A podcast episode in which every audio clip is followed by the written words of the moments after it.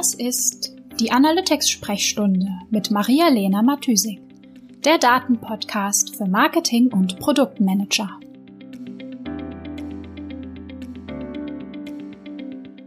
Das ist die Episode Nummer 15. Zielvorhaben in Google Analytics. Hallo, liebe Analytics-Freaks und äh, ja, und hallo äh, an alle Analytics-Freaks, die noch welche werden wollen. Ich bin in den letzten Episoden häufiger auf das Thema Zielvorhaben gestoßen, beziehungsweise es kam immer wieder vor und war immer wieder wichtig. Und ich habe euch ja versprochen, äh, mal eine extra Episode dazu aufzunehmen. Und äh, wie es der Zufall wollte, hat mich tatsächlich einer meiner Kunden ähm, vor ein paar Tagen etwas beunruhigt angerufen und war davon überzeugt, dass etwas mit der Zielvorhabendefinition in seinem Google Analytics nicht stimmen konnte.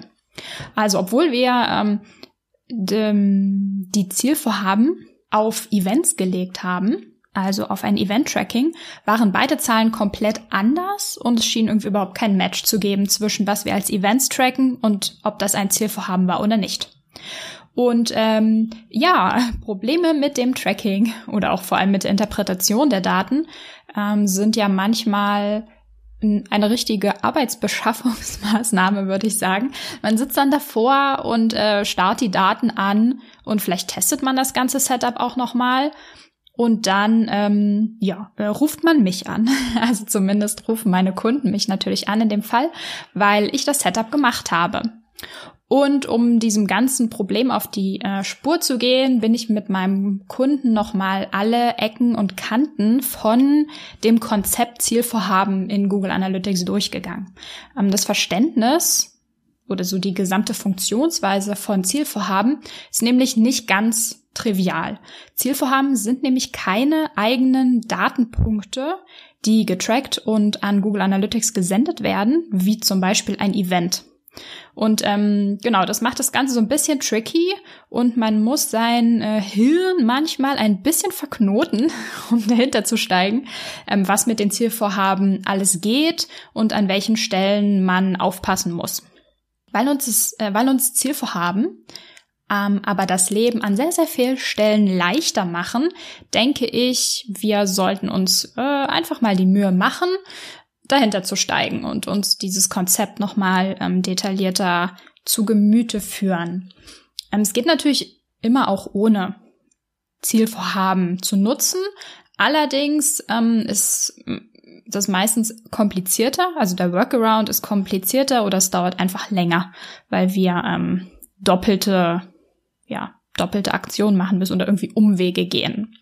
Und weil viele Features oder so die Möglichkeiten, die man mit den Zielvorhaben hat, ein bisschen versteckt sind und häufig nicht genutzt werden, wo man sie nutzen könnte, ähm, erzähle ich heute mal, was die Zielvorhaben in Google Analytics tatsächlich ausmachen und welche Vorteile ähm, du daraus ziehen kannst. Also kurz und knapp vielleicht nochmal am Anfang.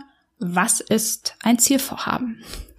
Also mit Zielvorhaben können wir in ähm, Google Analytics messen, welches Webseitenziel von einem Besucher erfüllt wurde. Also zum Beispiel ein der Webseitenbesucher hat ein Newsletter Sign-up gemacht, hat sich registriert oder hat zum Beispiel intensiv mit meinem Content interagiert. Genau zum, zum Content Tracking könnt ihr euch die Episode 13, Episode 13, genau, nochmal anhören, wenn ihr wollt. Genau, also die Zielvorhaben können ganz flexibel definiert werden. Die beiden ähm, ja, interessantesten Definitionsmöglichkeiten, also die, die ich auch immer nutze, ist einmal der Seitenaufruf. Also wir können definieren, dass ein Ziel erfüllt ist, wenn eine bestimmte URL aufgerufen wurde und der Nutzer diese Seite gesehen hat.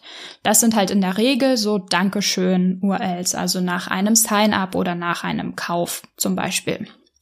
Hier muss man ein bisschen vorsichtig sein ähm, beim Setup ähm, des Zielvorhabens, weil URLs sich ähm, auch ändern können. Also Danke-Seiten können einfach eine andere Struktur haben. Und wenn sie sich ändern, ohne dass wir das merken, da ist wieder wichtig, Kommunikation zwischen IT und ähm, Tracking oder Marketing, dass ähm, genau das sozusagen die Definition nicht mehr zutrifft. Und das ähm, Ziel nicht mehr passiert, obwohl die Danke-Seite eigentlich trotzdem noch aufgerufen wird. Ähm, die zweite Definitionsmöglichkeit, das ist ein Event oder sozusagen ein Ereignis. Das heißt, alles, was wir als Event tracken in Google Analytics, können wir auch als Zielvorhaben verwenden.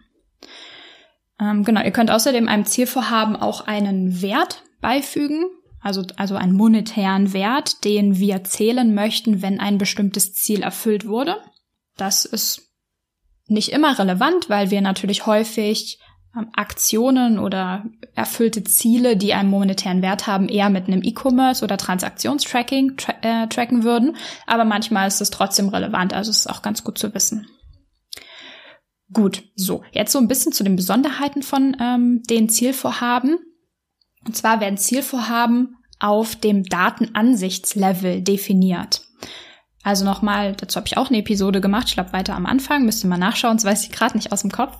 Also was der Unterschied zwischen dem Datenansichtslevel in Google Analytics und dem Property Level. Auf Property Level werden die Daten erhoben und gespeichert und auf dem Datenansichtslevel lediglich die Daten ähm, sozusagen angezeigt, die wir haben. So.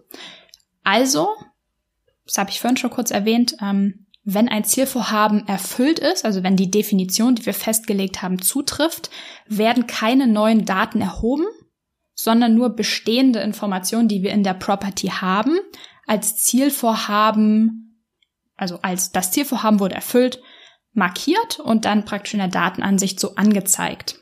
Also wenn wir zum Beispiel ein Zielvorhaben auf ein Event definiert haben, also sobald ein Event auftritt, getrackt wird, dann checkt Google Analytics, aha, okay, ich sehe hier ein Event, das als Zielvorhaben definiert ist. In welcher Session kam denn dieses Event vor? Und dann markiert Google Analytics diese gesamte Session als Erfolg. Also ein Zielvorhaben ist immer Session scoped. Also es wird auf Session Level gespeichert und kann, also deswegen kann ein Ziel nur einmal pro Session aufgezeichnet werden. Also es wird entweder das Event kam vor in dieser Session, ja oder nein. Mehr Informationen sind sozusagen in dem Zielvorhaben nicht enthalten. Goals, also Zielvorhaben, können deswegen auch nicht gelöscht werden, weil es halt kein Datenpunkt in dem Sinn ist, der da ist oder nicht da ist, sondern es ist eine Markierung. Also Zielvorhaben können nur überschrieben werden. Es gibt ähm, in Google Analytics pro Datenansicht 20 Slots, also es das heißt auch tatsächlich so. Ähm, und diese Slots stehen praktisch frei zur Speicherung von dieser Info. Session Erfolg, ja oder nein. Und man kann halt auch nur diese 20 Slots pro Datenansicht befüllen. Also man kann nur 20 Ziele pro Datenansicht definieren. Außerdem beginnt die Aufzeichnung von dem Zielvorhaben halt deswegen auch erst, wenn man es anlegt und nicht, also ist nicht rückwirkend möglich, weil wir halt genau diesen Slot haben und ähm, genau, und sobald wir den definieren, wird er sozusagen gefüllt. Das heißt, wenn wir Zielvorhaben ändern wollen, also wir haben zum Beispiel schon 20 Zielvorhaben angelegt und möchten jetzt ein ein ähm, Zielvorhaben umdefinieren, dass es jetzt etwas Neues ist, müssen wir wirklich beachten, dass vor diesem Zeitpunkt, an dem wir das Zielvorhaben geändert haben, noch das alte Zielvorhaben, also die Sessions markiert hat und erst ab diesem Zeitpunkt unsere neue Definition gilt. Muss man ein bisschen aufpassen, wenn man ähm, Zielvorhaben ändert und dann über einen langen Zeitraum äh, analysiert. So, was sind denn jetzt eigentlich die Vorteile von Zielvorhaben und was sind so die Features, die häufiger versteckt sind oder gar nicht so richtig genutzt werden? So, und zwar das Wichtigste, das Erste und so ein bisschen auch, sag ich mal, der No-Brainer-Benefit von Zielvorhaben ist, diese Zielvorhaben für Analysen in Google Analytics zu verwenden. Das heißt, Goals, also Zielvorhaben, werden ähm, von Google Analytics als Conversions betrachtet. Das heißt, wir können oder Google Analytics rechnet uns auch conversion-relevante Metriken, zum Beispiel die Conversion Rate, aus und die können wir dann in verschiedenen Reports sehen. Genau, der wichtigste ist der Akquisitionsreport, aber wir können es halt auch im Conversion Report sehen und dann unter Zielvorhaben. Und da können wir verschiedene Sichtweisen sozusagen auf diese Zielvorhaben, ähm, die wir getrackt haben oder die Sessions, die als Zielvorhaben markiert wurden, sehen. So, außerdem, was auch super hilfreich ist, ähm, ist, dass wir Zielvorhaben in Segmenten verwenden können. Oder, also wir können alle Sessions, in denen ähm, ein bestimmtes Ziel erfüllt wurde, in ein Segment packen. Oder wir können uns auch zum Beispiel ein Segment erstellen, in dem alle Zielvorhaben erfüllt wurden. Also nicht nur ein bestimmtes, sondern auch irgendein Ziel sozusagen. So, der nächste Punkt ist, das geht jetzt schon ein bisschen, sag ich mal, raus aus dem Tool Google Analytics, ist, ähm, dass wir Zielvorhaben auch für Dashboards, zum Beispiel in Google Data Studio, verwenden können. Also wenn wir unseren ähm, Google Analytics Account mit ähm, Google Data Studio verknüpfen, haben wir dort direkt im Dashboard die Werte unserer Zielvorhaben zur Verfügung. Ohne dass wir zum Beispiel nach einem bestimmten Event filtern müssen oder eine bestimmte URL filtern müssen, um die in den Reports zu sehen, sondern wir haben sozusagen out of the box, wenn wir das in ähm, Analytics getrackt und markiert haben, zum Beispiel Conversion Rate für unser Goal 1 oder ähm, die Anzahl der Zielvorhaben, Abschlüsse von unserem Goal 2 zur Verfügung und können es halt sofort benutzen, ohne uns da irgendwie ein Workaround überlegen zu müssen. Außerdem können wir die Zielvorhaben nicht nur im Dashboard verwenden, zum, sondern zum Beispiel auch in Google Optimize. Also wenn wir mit Google Optimize AB-Tests ähm, fahren, können wir als ein bestimmtes äh, Zielvorhaben als Testziel, als AB-Testziel verwenden. Und ähm, der letzte Punkt, wo wir sozusagen Zielvorhaben außerhalb von Google Analytics nutzen können, ist, ähm, wenn wir unser Analytics-Konto mit dem Google Ads-Konto verknüpfen, können wir die Zielvorhaben importieren und haben sie für die Optimierung unserer Google Ads als Conversion zur Verfügung. Das heißt, wir können unsere Kampagne dann auf genau dieses Ziel optimieren. Oder was wir auch machen können, ist, wir legen uns eine Audience in Google Analytics an auf Basis von zum Beispiel diesen Zielvorhaben. Also beispielsweise alle Nutzer, die ein bestimmtes ähm, Page Engagement ähm, Zielvorhaben erfüllt haben, können ähm, in eine Audience gepackt werden und mit einer bestimmten Kampagne zum Beispiel dann geretargetet werden. Okay, so das zu den Benefits. Und jetzt können wir vielleicht nochmal zurück zum Anfang gehen, praktisch zu der Frage, was können wir alles als Zielvorhaben definieren? Also wir haben ja gesagt, es sind Ziele der Webseite, also zum Beispiel eine Registrierung oder ein Newsletter-Sign-up.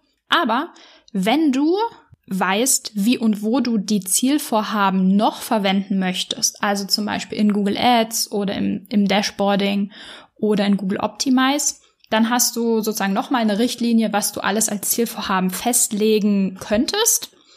Ähm, eben weil du das ähm, in diesen anderen Tools noch nutzt, also zum Beispiel für Kampagnen oder AB-Tests. Genau, so, das war's. Der wöchentliche Input zum ähm, zu den Zielvorhaben. Ich hoffe, ihr konntet was damit anfangen und es hat euch weitergeholfen. Und wir hören uns in der nächsten Woche. Ciao, ciao! Die Show Notes findest du wie immer unter analyticsfreak.com slash podcast. Ich würde mich außerdem mega über Feedback jeder Art freuen. Also schreib mir gern eine Mail an maria at analyticsfreak.com oder über meine Social Media Kanäle.